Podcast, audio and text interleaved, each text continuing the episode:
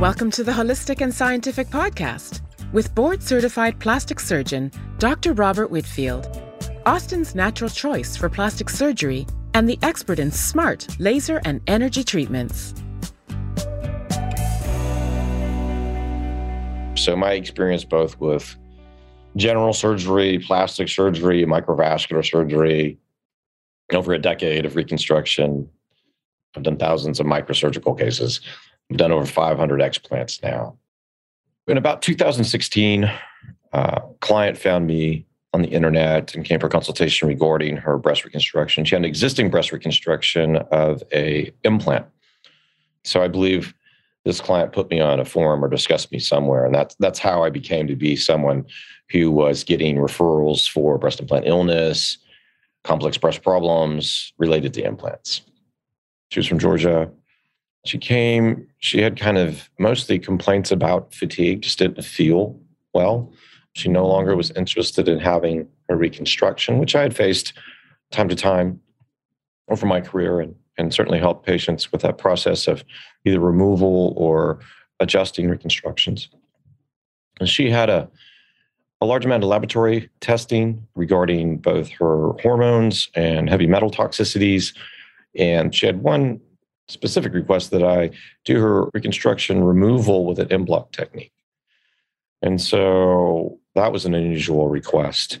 I knew about en bloc technique because mostly I'd done oncologic reconstruction in, during my career.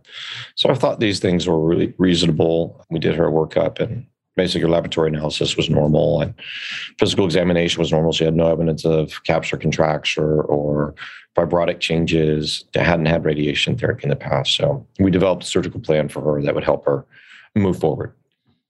A lot of people want to know how I ended up doing complex breast reconstruction or, or, or why that was my avenue, especially if they knew me starting out when I was younger, basically going to college and volunteering in ICUs in Las Vegas. I became very interested in surgery, working in the intensive care units and specifically the surgical intensive care units, and got to observe all sorts of different types of surgery, orthopedic surgery, oncologic surgeries, cardiac surgeries, and really became enamored with cardiac surgery. And so once I got into medical school, I thought that would probably be my avenue.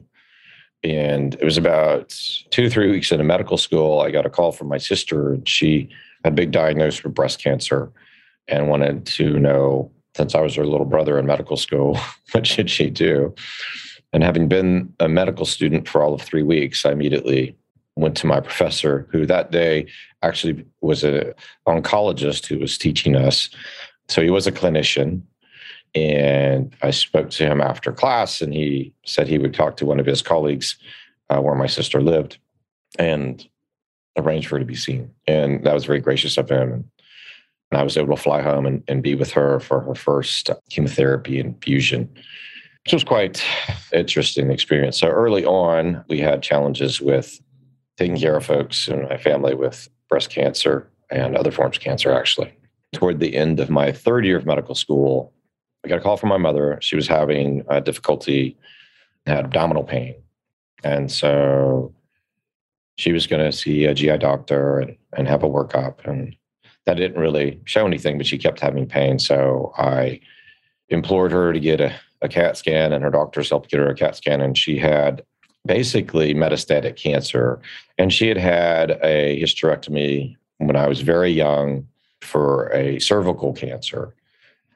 This is a recurrent form of that cancer. It was biopsied, and there was nothing more, it's not a surgical problem at this point. It's more, will it respond to chemotherapy and radiation therapy? So she began those during my fourth year of medical school and didn't do well in the first three or four months. So I moved back home and, and stayed with her and had all of my surgical and other clerkships changed to be at home in Las Vegas with her.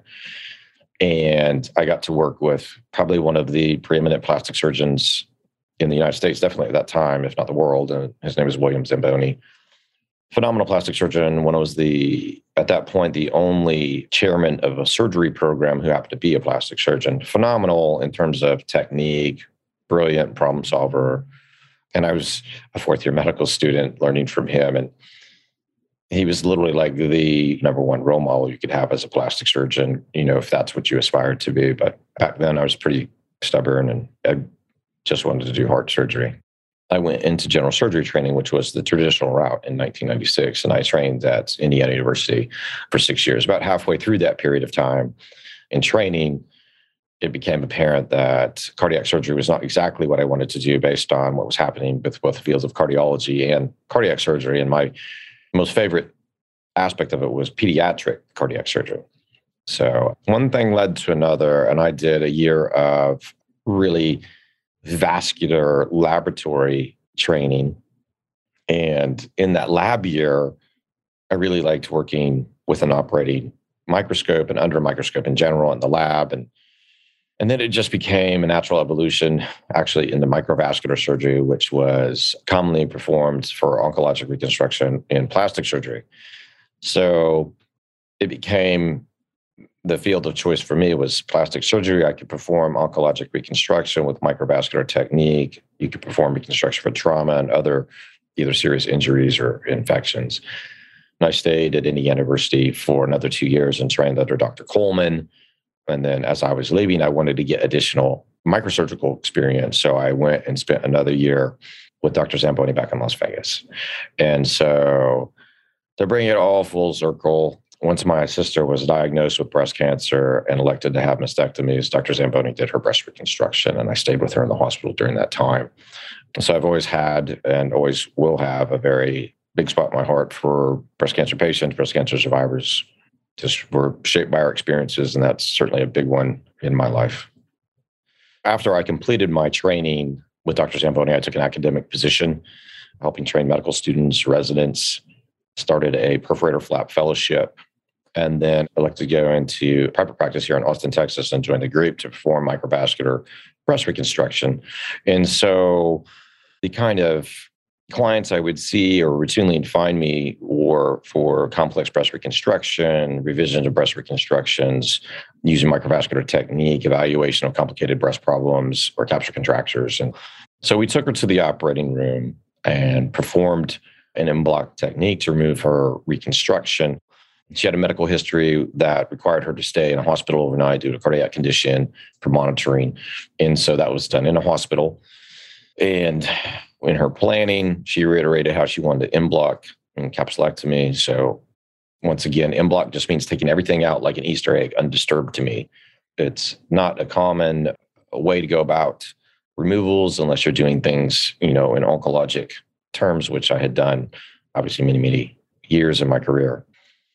Now, every time I take down a reconstruction, traditionally all the material gets sent for evaluation, both pathologic examination to make sure there's no recurrent cancer.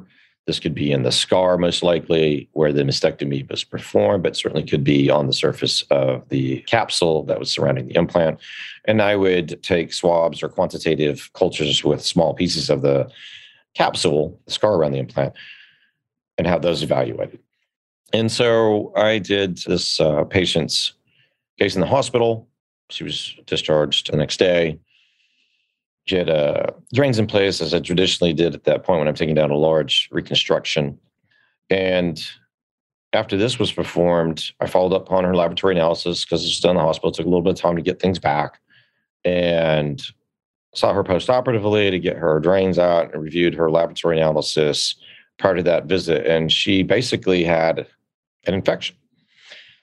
And so, much to my surprise, this is on a CLIA based lab, and I'll, I'll, differentiate those from what I do now shortly. But in a, in a laboratory analysis like this, you have to have over 100,000 bacteria in a specimen for the lab to be able to call it and then give you sensitivities. And this organism happened to be E. coli, which is typically found in the urinary tract or the GI tract. Taken back by this information, I shared it with the client and I treated with antibiotics based on the sensitivities. And so after a two week course of antibiotics, she returned. She was doing much better, and her number one symptom was gone, which was fatigue, which makes sense because the entire time she was combating and dealing with an infection. For me, it was complicated, and, and certainly I feel as a very experienced plastic surgeon that I had missed this, but I didn't know why I'd missed it because there weren't any physical findings, there weren't any laboratory changes. It was just her symptom of fatigue. That was basically, I didn't key in on that. Moving forward, I never wanted to miss something like that. You can't really afford to be unable to recognize problems like that. Even vague things need to be evaluated. And certainly, listening to your client and trying to make sure that you're not missing something like this is incredibly important. So, this experience shaped how I took care of all my future clients when the complaint was evaluation for breast implant, whatever the technique used for or diagnosis they had is irrelevant. It's just what symptoms did they have and and should we be evaluating them for something like this? So when you're removing a reconstruction, typically the patient's obviously been explaining the risks and benefits of initial reconstruction and not having reconstruction and the psychosocial aspects of that. So when they arrive at a decision to take down a breast reconstruction, I've found that they're they're far more at peace with this from an aesthetic standpoint.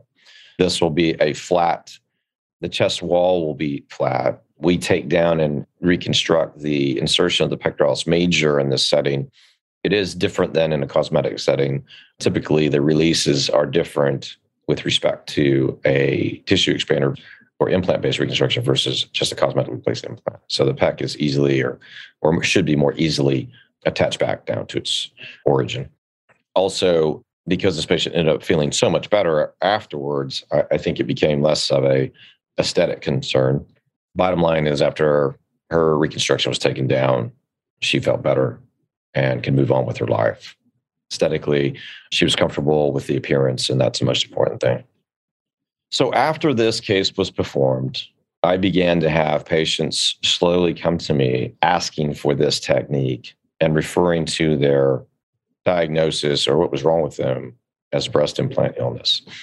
Having had this experience where I did not or could not identify an infection on this patient until it was subsequently removed and examined. I wanted to make sure I didn't have this experience again. So, if anybody came in with these complaints of really debilitating fatigue, even if they had completely normal blood work, I was suspicious. And you always have to have an index of suspicion in order to find something you'll miss 100% of things you don't ever look for. So if that's not in your differential that they could have an underlying infection because they have extreme fatigue, maybe they're suffering other malaise, joint pain, muscle pain, hair loss, and these are not attributable to anything. All the laboratory analysis of the blood work, including hormonal levels, both thyroid and sex hormones are normal all these things can be normal and can still have these symptoms and it leaves them at a loss and many many times i think clinicians are frustrated because they can't find the answer even though sometimes it's as i found staring me in the face. As i've already detailed my experience is unique in terms of how i trained. My intent was always to be a complex microvascular reconstructive surgeon. I liked to solve big problems do big cases and regardless of the challenge, I was with training and creativity and I love to solve problems. I was up for it. And I did that for just a large portion of my career. So when I got asked to start helping with clients doing en bloc capsulectomies, of course, I didn't think it was out of my ability. Just recently had a patient with a radiation fibrotic area, and she came to me from Florida to be evaluated. And basically she came for my opinion to get it reinforced of how it should be done and whom should do it and if you've not ever taken care of somebody with radiated tissues and don't understand technically what you're doing you can cause a great deal of harm. So my experience both with general surgery plastic surgery microvascular surgery over a decade of reconstruction. I've done thousands of microsurgical cases. I've done over 500 explants now. Regardless of, of the need, we're just trying to do the best and, and take care of the patient. I think it is helpful to have someone, you know, with more expertise to do this so that it's getting done properly. It doesn't have to be revised or redone, which I've, I've done several of those as well. We certainly, in the experience over time, we're trying to achieve the best results and, and provide the highest quality of you know return to wellness as well as overall aesthetics these are very complicated situations and i've pressed the envelope to really provide the most benefit on both aspects and we're always trying to learn more and get better on our next episode i will talk about several more patients who were pivotal along the way and how their cases led me to look more closely at labs and rethink how and what we were testing for. This is the first in a series of new episodes about breast implant illness. New episodes will be released every Thursday, so please make sure to follow the show wherever you're listening and subscribe to our BII email list. Those links are right there in the show notes for you. Please help us get the word out about our podcast. The best way you can do this is by sharing it and writing a review on Apple Podcasts or wherever you're listening. I'm Dr. Robert Whitfield, and you're listening to the Holistic and Scientific Podcast.